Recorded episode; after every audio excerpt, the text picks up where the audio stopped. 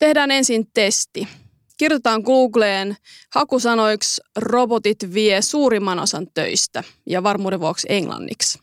Siitä tulee 63 miljoonaa erilaista hakutulosta. Sitten jos laitetaan siihen perään, että robotit ei vie suurinta osaa meidän töistä tai robotit ei korvaa ihmisiä, niin sillä tulee vain 24 miljoonaa hakutulosta. Tämä on osa sellaista puhetta, joka on aika suosittua näinä aikoina. Sitä sanotaan robottiuhaksi. Ja sillä on aika vaikutusvaltaisia puolesta puhujia, muun muassa tunnetut visionäärit ja bisnesvaikuttajat, kuten Teslan perustaja Elon Musk ja Microsoftin perustaja Bill Gates varoittelee käsitteestä jobless future. Tämä on podcast nimeltä Steal My Job ja tässä käsitellään työn tulevaisuutta.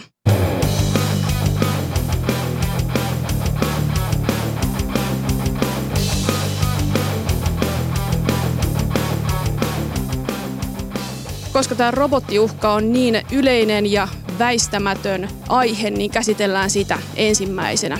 Mulla on täällä studiossa Plus One Agencyn luova johtaja Henkka Hyppönen, jonka kanssa me revitään seuraavan puolituntisen aikana tämä teesi kappaleiksi, tai näin mä ainakin oletan. Itse mä nimittäin kuulun niihin, jotka pitää tällaista väitettä aika tarkoitushakosena pelotteluna tai laskelmia ammattien katoamisesta – aika laiskana ja perusteettomana ajatteluna, sillä mä uskon, että uusia ammatteja syntyy enemmän kuin niitä katoaa, mutta mennään siihen kohta.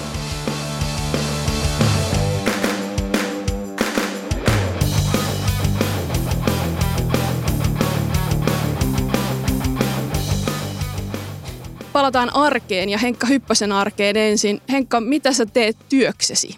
Jaa, niitä on niin monta eri lähtöä, mitä tämä voisi sanoa. Mutta jos Plus Onea mietitään, mitä me tehdään, niin me tehdään tuotteita ja palveluita meidän asiakkaille ja sitten me puuhaillaan meidän teknologia- ja ihmisosaston kanssa erilaisia algoritmeja. Kuinka paljon siitä, mitä sä teet, voi korvata tekoäly seuraavan kymmenen vuoden aikana?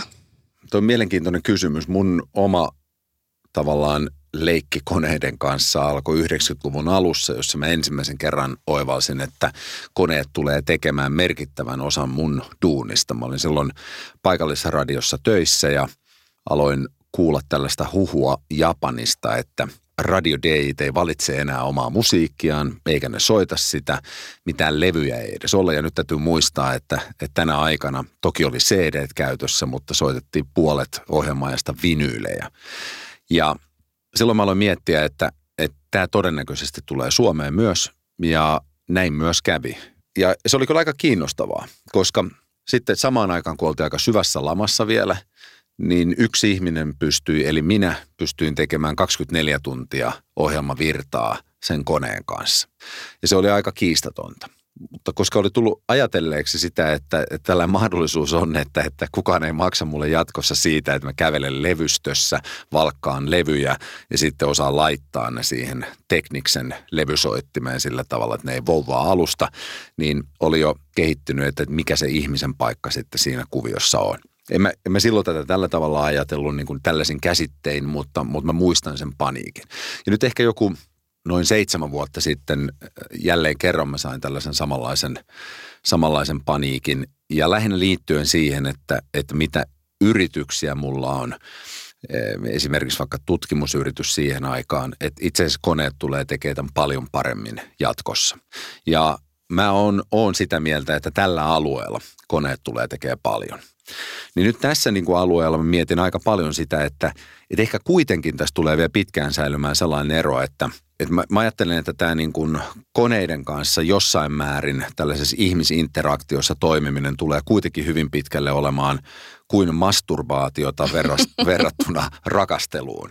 Ja Aika hyvä vertaus tä, toi. Niin, että et, et, et, niin, että, että, että masturbaatiossa ihminen kiihottuu ja sitten se päätyy tiettyyn huippuunsa toivon mukaan. Perustarve tyydyttyy. Niin, ja näin tapahtuu myös äh, rakastelussa, mutta se ero hyvin todennäköisesti on se, että vain toisessa erittyy oksitosiinia, joka on ehdottoman rakkauden ja luottamuksen hormoni.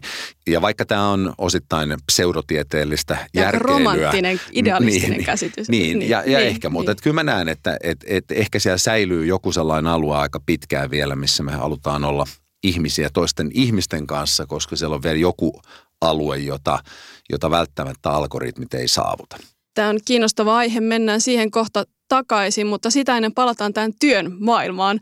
Ja samaan aikaan, kun te olette tutkineet Plus One Agencyssä algoritmien mahdollisuuksia ja hyödyntämistä ja palkanut aika paljon lisää ihmisiä, niin eikö se ole aika jännittävä esimerkki siitä, että mitä pidemmälle te pohditte tekoälyn mahdollisuuksia, sitä enemmän teille tulee porukkaa töihin, jos mietitään ihan tätä alkuperäistä kysymystä, että viekö robotit meidän työt? Joo, mä olin alun perin sitä mieltä, että tästä tulee käymään paljon pahemmin en mä ole sitä mieltä vieläkään, että tässä niin kuin kaikkien osalta kovin hyvin käy, mutta kyllä mä näen kuitenkin tämän niin kuin samankaltaisena, samankaltaisena muutoksena kuin vaikka teollistumisen aikakausi. Tai jos miettii vaikka mun omaa uraa, mä oon tehnyt mun urani ammateissa, jota ei ollut sata vuotta sitten. Just näin. Ja nyt ne tuntuu ihan itsestään selviltä mutta ei niitä ollut aiemmin. Ja sitten kun me katsotaan, että koko ajan syntyy uudenlaisia juttuja. Että et ei esimerkiksi tubettamalla ollut mahdollista ansaita omaa palkkaansa. Siis ei, ei kymmenen vuotta sitten. Se oli just, just alussa koko, koko juttu, eikä koko käsitettäkään tainnut vielä siinä vaiheessa olla. Mutta mun mielestä se on ihan jo päteväksi ammatiksi luettava tällä hetkellä. Niin siinähän muutoksessa on juuri se hämmentävä puoli, että me puhutaan siitä niin kuin se olisi valtava vallankumous, joka tulee tsunamin tavoin hyökyy meidän yli, mutta luultavasti se on semmoinen hiipivä, huomaamaton asia, johon me heti kun me totutaan siihen, niin se ei olekaan enää uutta, vaan siitä tulee tosi arkista ja tavallista. Sitten jos miettii näitä ihan työpaikkojen määrää, niin, niin fakta on se, että Suomessa syntyi viime vuonna 193 000 uutta työpaikkaa ja 191 000 katos. Eli se työpaikkojen rotaatio, sitä tapahtuu koko ajan. Että se ei ole sille, että sit vasta tulevaisuudessa, kun on enemmän robotteja, niin työpaikkoja katoaisi. Ja tänä vuonna kuulema työpaikkoja syntyy ainakin noin 3000 enemmän kuin niitä katoaa. Itse asiassa nyt on käynyt niin, että aika monella alalla kärsitään työvoimapulasta. Ja noin about 10 prosentille yrityksistä se työvoimapula on jo niin kuin kasvun este. Et sinänsä tässä on niin kuin vähän erilaisia virtauksia kuin mitä nämä dystopia-ennustajat no, sanoo. Meidän prosessi esimerkiksi data scientistien palkkaamiseen kesti kaksi ja puoli vuotta. Siitä kun oli niin kuin päätös siitä, että palkataan siitä, että löytyi, löytyi sopivat kandidaatit, jolla ei ollut kädet täynnä töitä jo. Et eh, ihan selkeästi eh, niin kuin meidän kohdalla oltaisiin päästy paljon aikaisemmin liikkeelle, jos, jos olisi ollut tarjontaa niistä tekijöistä, joita kaivataan. Mutta sitten vielä tuohon niin tsunami-teemaan, että se on juuri näin. Asiat kehittyy ja leviää tiettyyn tahtiin. Mutta onhan sitten niin kuin teknologisissa tällaisissa niin kuin pyrähdyskausissa on ainakin tällä kohtaa se ero, että jos aiemmin keksittiin joku maatalouskone, käytetään nyt tällaista typerää analogiaa tässä, mutta että keksittiin joku maatalouskone, niin niitä piti valmistaa tehtaissa, sitten ne piti myydä, rahoittaa, jaella. Ja se on niin kuin huomattavasti hitaampi prosessi. Et tänä päivänä, jos keksitään vaikka hyvä algoritmi, niin se on saman tien kaikkien, jolla on internetyhteys saatavilla ja niiden kaikkien saatavilla, joka ymmärtää sitä ja pystyy käyttämään sitä hyväkseen jossain, jolla voidaan vaikka sitten disruptoida jotain ammattikuntaa. Ja mennään sitten ihan näihin konkreettisiin vielä, ettei jää miksikään horinaksi. Niin yksi sellainen ammattikunta, minkä työn muutoksesta mä oon ollut kiinnostunut, koska se näyttää olevan ammattikunta, jossa tämä etenee esimerkiksi Suomessa todella nopeata tahtia, on vaikka kirjanpitotyö – ja, ja erityisesti nämä tällaiset osiot siitä, jotka on, on periaatteessa vaan niin kuin Excelistä toiseen asioiden siirtämistä tai pahimmassa tapauksessa vielä niin kuin manuaalisesta digitaaliseen muotoon siirtämisestä. Ja, ja siellä on niin kuin paljon sellaisia työtehtäviä, jotka katoaa mun, mun mielestä viiden vuoden sisään. Et se leviää paitsi näissä palveluita tuottavissa yrityksissä, niin isojen yritysten osastoilla myös. Ja siellä on sitten taas ihmisillä tällainen suurempi haaste – että mitä tehdään sen sijaan. Ja nyt tämä on musta se kiinnostavampi kriisin paikka. Eli mä olen sitä mieltä, että, että syntyy sellaisia ammatteja, joita me ei osata kuvitella. Mä olen esimerkiksi sitä mieltä, että mun lapset tulee työskentelemään ammateissa, joita ei ole keksitty vielä. Mutta sitten samaan aikaan meillä on aika monta ihmistä, joiden pitäisi työskennellä vielä monta kymmentä vuotta. Ja jos ajatellaan sitä, että, että mä uskon tällaisen ajatukseen, että yhä enemmän se ihmisen paikka on siellä, missä on luovaa ongelmanratkaisua – kriittistä ajattelua ja sitten sosiaalista älykkyyttä vaativaa duunia. Ja yli 100 000 ihmistä niin kuin jollain tavalla kohdanneena niin kuin erilaisissa työyhteisöissä, me sanoin, että tähän muutokseen ei kyllä kaikki taivu. Et ei riitä niin kuin halukkuutta, joissain tapauksissa ei välttämättä kyvykkyyttä. Ja se, se musta on, on se ehkä se vaarallisempi paikka noin yhteiskunnan kannalta, että mitä tapahtuu tälle joukolle, jolla ei ole välttämättä omaa halua, kiinnostusta eikä välttämättä osaamista. Mitä tapahtuu? Mit, mitä työpaikkoja sinne muka syntyisi? Mä ymmärrän toin hyvin ja, ja siinähän on monta asiaa. Yksi on se, että miten lainsäädäntö liittyy tähän, miten vaikkapa täydennyskoulutus liittyy tähän, mistä ihmiset tietää, mitä niiden kannattaisi opiskella, jotta niiden ammattitaito säilyisi ajankohtaisena ja kuranttina. Mutta sitten toinen näkökulma tähän on se kysymys sulle, sä näet monien yritysten sisään aika raadollisesti. Eikö kuitenkin ole niin, että yrityksissä on pääasiassa hirveä kiire, hässäkkä, kellään ei ole aikaa juuri mihinkään ja, ja ikään kuin se uusien asioiden tekeminen on aina joskus sitten iltaisin ja viikonloppuisin. Että eikö nyt se, että joku ohjelmistorobotti hoitaa rutiinitöitä juuri vaikka taloushallinnossa, raportointia ja, ja tota, täsmäytyksiä ja, ja näin, niin eikö, eikö se tee sitä mahdolliseksi, että taloushallinnossa vaikkapa ihmisten palvelutehtävät korostuu ja, ja löydetään uusia keinoja tehdä se työ paremmin? Tietenkin. Ja tämähän on niin kuin mun ja sun kaltaisten ihmisten tällainen positiivinen utopia, että kaikkiaan haluaa tehdä luovaa työtä ja olla ihmisten kanssa tekemisissä. Mutta tämä ei ole valitettavasti realiteetti. Meillä on paljon ihmisiä, jotka haluaa, että teidän työ on hyvin hallittavaa, yksinkertaista, tilit täsmää iltapäivällä, kun lähtee kotiin. Ja siinä ei mitään pahaa. Ja, ja se on ollut erittäin tuottoisa ammattiputki pitkän aikaa. Mutta tämä uskon, että tätä haastetaan jatkossa voimakkaasti. Ja toi on, liittyy tosi paljon niin kuin asiantuntijatöihin toimistossa. Mä juttelin viime keväänä Konecranesin toimitusjohtajan Panu Routilan kanssa, joka on siinä automaation ytimessä. Konecranes tekee tällaisia ikään kuin nosturipalveluita ja automatisoi vaikkapa satama-alueita tavalla, jossa ei ole ollenkaan ihmistyövoimaa. Mutta silti Routila sanoi, että heillä ihmistyön määrä on silti pysynyt samana, mutta nykyään ihmisiä tarvitaan ylläpitoon ja huoltotehtäviin ja, ja kaikenlaisiin juuri ohjelmointiin ja muihin tehtäviin. Että se ammattitaidon tyyppi ja kysyntä on erilaista kuin aikaisemmin. Että ihmisille tulee yhä enemmän eteen se, että täytyy hankkia uusi ammatti. Kyllä, mutta näissäkin niin kuin ylläpito ja ohjelmointi tapahtuu hyvin pitkällä ryhmässä nykyään. Ja, ja sekään ei ole enää sellaista eristettyä ja, ja tota, samankaltaista työtä kuin se saattoi olla vaikka 20-30 vuotta sitten. Sinänsä tuo on jännä, että puhutaan tuosta, koska samalla me tiedetään, että esimerkiksi Suomessa työurat samassa työpaikassa on pidentynyt. Että se varsinainen suuri sirpaloituminen ja suuri murros ei, ei näytä kosottavan meitä vielä. 80 prosenttia ihmisistä on kuukausipalkalla ja sen sijaan, että ne oli aikaisemmin kahdeksan vuotta samassa työssä, niin nyt ne on kymmenen vuotta samassa työssä. Että koko ajan me puhutaan tästä juuri niin kuin, että se alkaa kohta.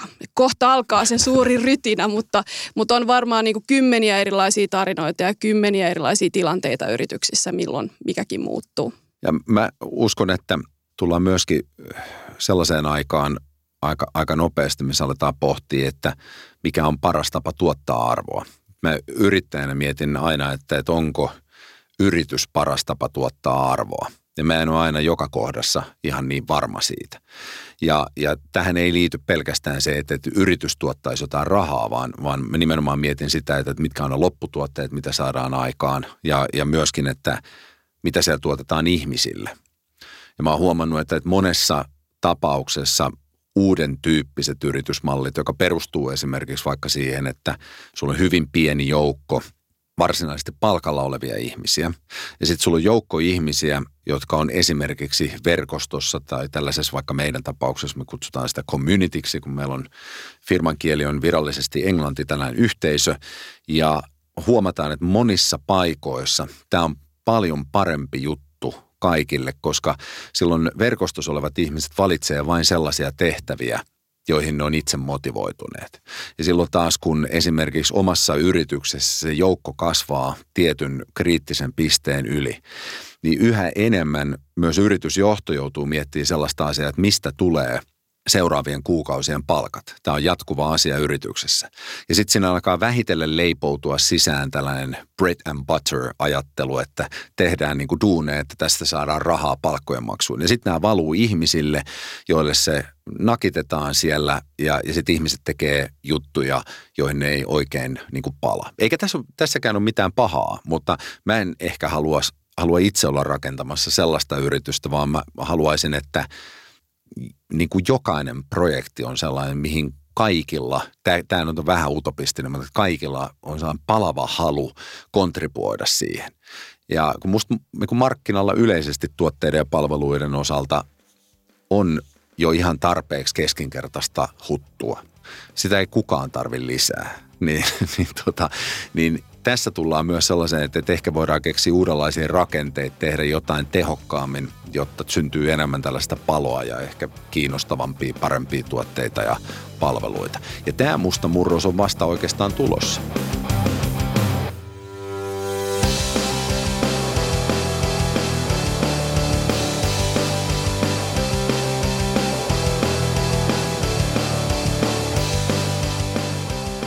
Palataan ihmisten tekemästä työstä nyt sitten teknologiaan ja teknologiaan ikään kuin erilaisiin ilmiöihin.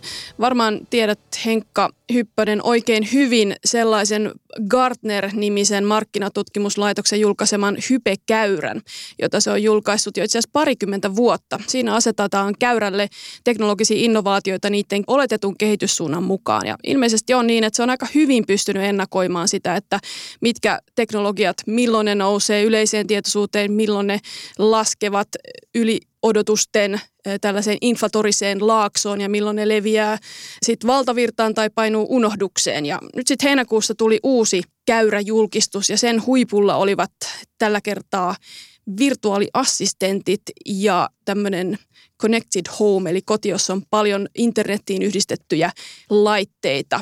Onko nämä sun mielestä, Henkka, sellaisia, jotka sä itse olisit asettanut hypekäyrän korkealle tällaiselle, nyt puhutaan tästä paljon – Akselille? Mu, mu, no, mun mielestä toi virtuaaliassistentti nyt oli jo viisi vuotta sitten, mutta ihmetyttää, että miksi se on tuolla listalla. Erityisesti kun, riippuu nyt vähän mitä he tarkoittaa, mutta mutta erityisesti kun vaikka me itse käytetään virtuaaliassistenttia, joka on botti.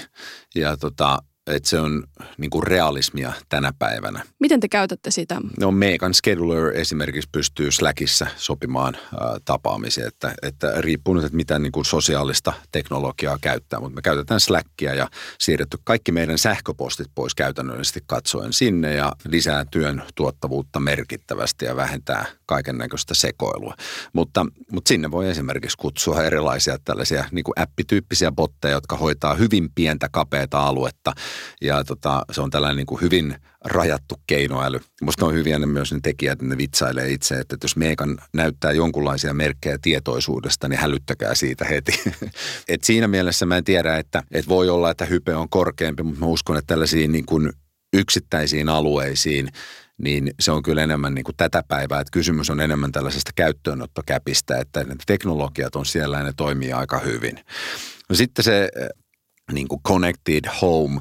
Toi nyt on jo vähän parempi termi, mutta mun mielestä mä oon, mä oon tätä pitkään puhunut julkisesti, että älykoti on maailman typerin ajatus. Että kenelläkään maailmassa ei tarvetta millekään älykodille. Meillä on esimerkiksi tarve asua turvallisemmassa kodissa. Meillä on tarve nukkua paremmin. Meillä on tarvetta esimerkiksi siihen, että ei tarvitsisi raahata seitsemää kauppakassia kotiin niin, että se koti älykkäämmin toimisi. Että ei sun tarvitse päivystää kotona, kun se alempan kauppakassi saapuu sinne ovelle. Siellä on niin paljon tällaisia ongelmia, joita älykkyydellä voisi ratkaista, mutta ei kukaan sano näitä älykodiksi. Ne on vaan sitä, että sun elämästä tulee helpompaa.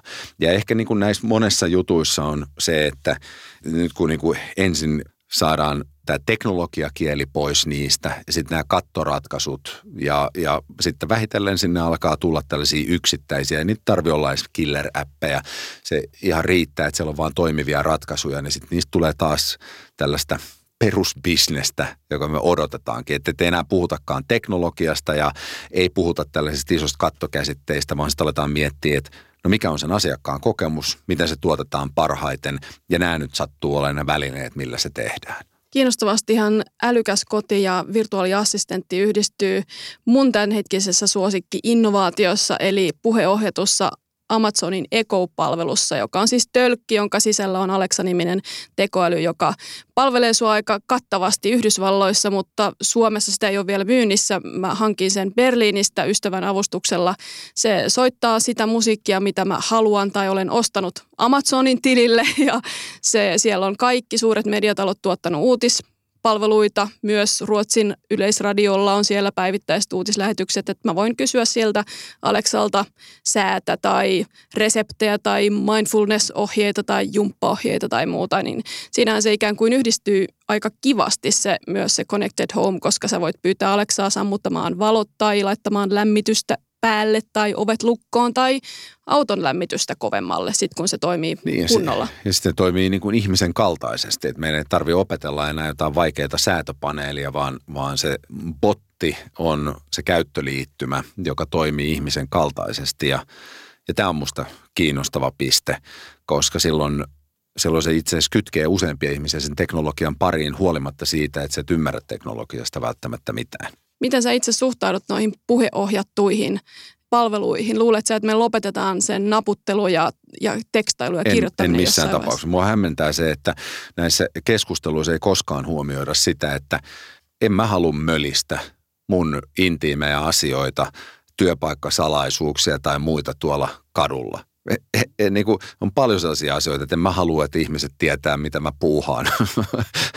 ja, ja, tota, ja, ja tämä on niinku sellainen alue, joka aina tulee pysymään. Se on kivempaa ja sitä paitsi se on ympäristölle myös mukavampaa, että kaikki ei mölise koko ajan. Tämä voi olla hyvin kuin suomalainen lähestyminen tähän asiaan. Miehinen Mut, lähestyminen. no okei, okay. mä, mä en mene noin sukupuolisidonnaiseksi tässä, mutta, mutta sitten taas toisaalta niin mä tykkään käyttää Siriä tosi paljon.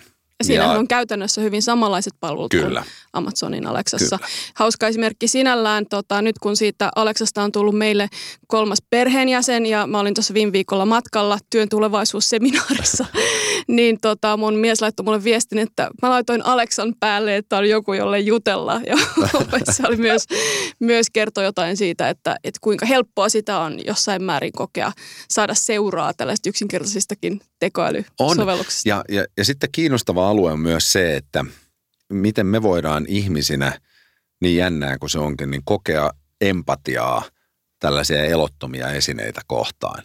Te, esimerkiksi yksi mun työkaveri alkoi pilkata tätä meidän meekania. Ja tota, se oli mun elämän ehkä yksi absurdeimmista kokemuksista, koska samaan aikaan kun aivot ihan selvästi sanoi, että toi on botti, ei se voi tuntea yhtään mitään. Ja samaan aikaan emootiot tuli peliin ja sanoi, että ei noin voi sanoa. Et kato nyt, että se on vähän vähäilyinen, se ei ymmärrä näitä sun älykkäitä ironisia heittoja. Juuri näin. Ja se, se oli aika jännä ajatus sinänsä, että, että koska se on niin alkeellinen kuitenkin ja niin, niin kuin siinä ei mitään epäselvyyttä, että millä periaatteella se operoi. Ja siitä huolimatta mä voin kokea myötätuntoa tätä, tätä teknologiaa kohtaan, kun työkaveri heittäytyy ilkeäksi. Niin, niin, ja kyllä mäkin huomaan, että mä oon monta kertaa sanonut mun miehelle, että älä puhu Aleksalle noin, että se ei ymmärrä sua. Koska tota, tämä on, tää on jännittävää, kuinka me inhimillistään asioita. kuinka moni sanotaan prosentuaalisesti, jos nyt yrityksistä, oliko se viime vuoden tilasto, noin prosentti sanoo käyttävänsä tekoälyä liiketoiminnassaan. Se ei ole välttämättä ihan tarkka luku, koska yritykset ei ehkä tiedä, missä kaikessa on upotettuna tekoälyä, mutta kuinka paljon sä luulet, että, että vaikkapa toimistotyössä tekoäly tulee olemaan läsnä parin vuoden päästä? No nyt kun seuraa paitsi yrittäjänä, niin muutenkin kiinnostuneena tota vyöryä, niin tietysti koko ajan on myös tämä äsken mainittu hypekäyrä, jossa, jossa pitää olla varovainen. Et erityisesti kun mä en ole esimerkiksi teknologinen taustaltani – ja mä olen luova taustaltani ja sitten meillä on taas ihmiset, jotka on niin kuin teknologiataustalla tai matemaattisella taustalla varustettuja ihmisiä. Että pitää koko ajan katsoa, että, että luovasta päästä voi ajaa tiettyjä ideoita ja ajatuksia, mutta sitten pitää teknisesti toteuttaa, että mikä on mahdollista. Me mietitään vaikka niin kuin ekonomisteja esimerkiksi vaikka, että jos ajatellaan sitä toimistotyönä tällaisena niin kuin asiantuntijatyönä, niin kyllä mä oon tästä ekonomistienkin kanssa muutamia jutellut ja ne pitää kyllä tätä niin kuin automatisoitumista ihan selkeänä tärkeänä kehityskulkuna, että pitää käsitellä isoja datamassoja, tehdä niistä niin kuin kuvion tunnistamista, poikkeamien tunnistamista ja analyysiä, niin, niin kyllähän siellä koneet tulee voimakkaasti peliin ja, ja saattaa jopa joitain duuneja poistaa sieltä kokonaan. No sitten, että ihmiset vaikka niin kuin toimistossa kommunikoi keskenään, että jos mennään niin kuin toiselle tasolle siitä toimistotyöstä tai miettii tällaista niin kuin ihan perusohviisin pitämistä ja palavereja, niin en mä, en mä näe siellä, että, että siellä nyt niin kuin hirveästi tapahtuisi automatisointia sen kanssa. Ehkä tulee sellaista, sellaista niin kuin, ehkä ihmiset on huolellisempia ajankäytön suhteen, että jos ollaan yhdessä, niin tehdään jotain, eikä vaan tehdä tällaisia niin kuin vaikka kalenterointeja tai muita, että ehkä koneet hoitaa ne huomattavasti paremmin siellä, siellä taustalla. Mä joka päivä töitä teen, joka ainoa aamu seitsemäksi meen. Se kaiken teen mä siksi vain, koska kulta sä jaksat olla mun oman hain. Ajat oli huonot, kun mä olin nuori. Mietin, ei hän tässä auta. Lukuhommat riitti, viilu sekä nälkä, fiksummankin haaveet hautaa. Kun me mentiin yhteen, olin aika mies, monet kovat koulut käynyt. Olit vielä nuori, pikkukullan nuppu, minä monenlaista nähnyt jo. Mä joka päivä töitä teen. Työ on tosiaan osa meidän kulttuuria aika monella tapaa ja se näkyy myös näissä pop kappaleissa. Tätä Still My Job-podcastia varten muutamat suomalaisartistit, kuten Maija Vilkkumaa ja Laura Malmivaara, ovat tehneet uusia tulkintoja tutuista työaiheisista kappaleista. Tämä oli tietysti Matin ja Tepon Mä joka päivä töitä teen. Kuva työnteosta tuli tässä aika perinteisen suomalaisena, tällaisena raadantakeskeisenä. Raadetaan, jotta kulta pysyy rinnalla. Mitäs työn tulevaisuuskeskustelu suhtautuu tällaiseen asenteeseen, Henkka Hyppönen? Onko sillä tilaa? No mä näen, että silloin kun siirrytään tällaisesta niin kuin tehdastyöstä tai sitten tehdasparadigmasta, että tällaisesta, että ihmisellä on niin kuin yksi kapea juttu, jossa on joku ehkä oikea tapa tehdä se, niin tästä ollaan siirtymässä kovaa vauhtia pois. Ja, ja edelleenkin tämä perustuu siihen näkemykseen, mikä mulla on, että ne ihmisten duunit tulee olemaan siellä luovassa ongelmanratkaisussa ja, ja kriittisessä ajattelussa ja sosiaalisesti kompleksisissa duuneissa. Ja nyt tämähän voi olla väärä. Tämä voi olla väärä ajatus. Mä tiedän, että, että jotain mun ajattelusta on väärin. Mä en tiedä, onko se 30 prosenttia, 50 prosenttia vai 90 prosenttia, mutta fakta on tietysti se, että yrittäjänä niin mä tuun sen näkemään joko negatiivisena tai positiivisena kassa, kassavirtana myöhemmin, että et en, en voi katsoa tätä ulkopuolelta, vaan on, on sitoutunut näihin ajatuksiin. Mutta että sehän ei ota kantaa siihen, että moneksi se meet töihin ja kuinka monta tuntia sä oot siellä. Tällainen työmaailma vaatii myös yhteiskunnalta aika moista uudelleenajattelua ja, ja myös visioita. Suomi on loistava maa. Meillä on puhdasta, tasa-arvoista ja turvallista. Mutta meillä ei ole uskottavaa, toiveikasta unelmaa tulevaisuudesta. Sen sijaan meillä on idea kriisistä ja kuoreen vetäytymisestä. Ne tukevat hyvin toisiaan. Positiivisin odotus on siis, että kukin onnistuu pitämään kiinni omista etuuksistaan. Rajat saadaan suljettua ja lopulta voidaan onnitella lähisukulaisensa kanssa naimisiin menevää geneettisen hyvästä valinnasta. Valtaa pitävien idea siitä, että olemme kriisissä, ei johda mihinkään. Idea ei mene läpi, eikä se lupaa mitään. Sen ainoa looginen seuraus on verinen kamppailu vähenevistä resursseista ja emotionaalinen seuraus pelko. Pelokas ihmisjoukko on aina arvaamaton liikkeessään. Tarvomme sumussa. Päätökset eivät kytkeydy toisiinsa. Ja se, mitä menetämme heti, on tärkeämpää kuin se, mitä osaamme odottaa tulevalta. Tämä oli Henkka Hyppönen sun kirjoittamasta kolumnista puolentoista vuoden takaa Helsingin Sanomista ja se iski johonkin hermoon, koska sitä jaettiin tuhansia ja tuhansia kappaleita. Siinä työn tulevaisuuteen ja sen edellyttämiin muutoksiin suhtaudutaan ainakin Suomen osalta aika kyynisesti tai ainakin kriittisesti. Oletko sä edelleen sitä mieltä, mitä tässä kolumnissa? Mä oon ihan samaa mieltä edelleen ja musta tuntuu, että, että tota, toi vaan muuttunut relevantimmaksi – mitä enemmän aikaa tässä on mennyt. Ja, ja erityisesti niin kuin vaikka maailman tapahtumat viime aikoina liittyen tuohon pelkopointtiin, niin ne on, ne on nyt ehkä jopa osuvampia kuin siinä vaiheessa vielä. Et mä mietin jotain vaikka niin kuin terveydenhuollon esimerkiksi niin kuin robotisaatiota tai automaatiota, niin totta kai siellä tapahtuu ihan, ihan mielettömästi ruohonjuuritasolla. Mutta sitten jotenkin ne niin kuin – ne ei tule tänne sitten tänne visiotasolle, että voitaisiin sanoa jotain, että, että me tehdään vaikka maailman paras terveysjärjestelmä pienimmin kustannuksin, niin kuin jos katsotaan tällaista niin kuin suhteellista kustannusta. Ja niiden ei tarvi olla mitään niin kuin päät räjäyttäviä, mennään kuuhun. Et no miksi? tyyppi, tyyppi, tyyppisesti. Vaan ne voisikin olla, että ne koostuu tällaisista pienemmistä ajatuksista – miksei me voisi olla vaikka esimerkiksi, että me ollaan ensimmäisiä maita, jotka liittyy tai vaikka jotka toteuttaa liikenteen esimerkiksi vaikka suhteellisen päästöttömästi. Ja, niin. ja, ja tämän, Tavallaanhan tämän tyyppisiä... se tapa, millä me puhutaan siitä, mikä meille on mahdollista, kuitenkin muokkaa sitä, mikä meille sitten tapahtuu. Eikö niin? Kyllä, Kyllä. Sitten on, on se vielä niin kuin, ja en, mikä mä oon mitään julkista keskustelua syyttämään, no mä itse ollut ihan sama, samassa mukana. Mutta ehkä se on se, että silloin kun joku visio tulee, joka ei välittömästi nyt niin, että ihmiset nyt sen tajuaa, että kaikkiin kysymyksiin ei ole vastausta vielä, niin kyllähän se, niin kuin, kyllähän se aika lailla niin kuin pilkotaan palasiksi, siis mediassa, sosiaalisessa medioissa ja keskusteluissa. Ja tästä toinen puoli on se, että visionäärit ei saisi koskaan hätkähtää tällaisesta. Että, että silloin kun on joku iso ajatus jostain, niin siis apinakin pystyy pilkkomaan sen ihan kunnollisin argumentein palasiksi, koska sulle ei ole vastauksia vielä siihen, että miten tämä ratkaistaan. Mutta sitten kun se suunta otetaan, niin tätähän nimenomaan luova ongelmanratkaisu on.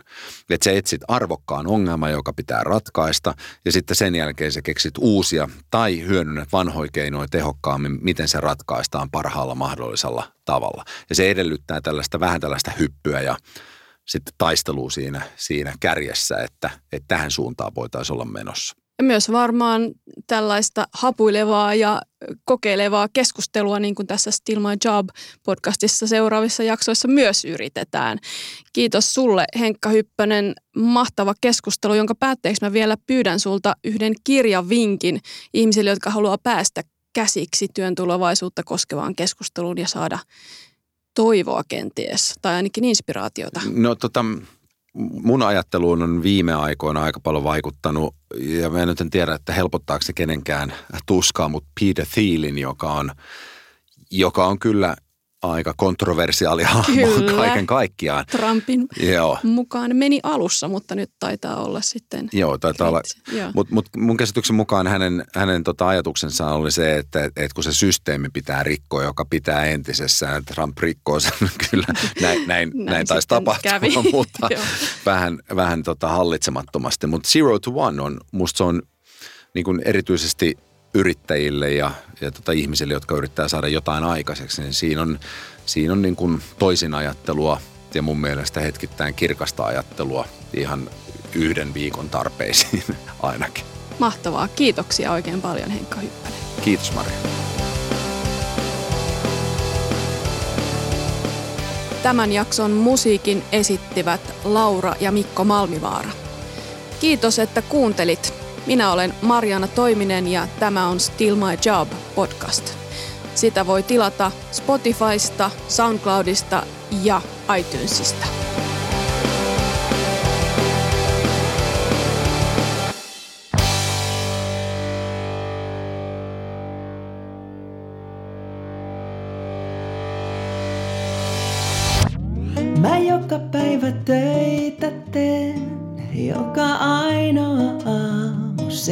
Seitsemäksi meen. Se kaiken teen mä siksi vain, koska kulta sä jaksat olla mun oman hain.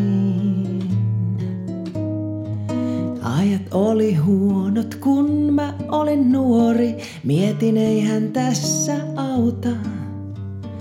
Lukuhommat riitti, viilu sekä nälkä, fiksummankin haaveet hautaa. Kun me mentiin yhteen, olin aika mies, monet kovat koulut käynyt.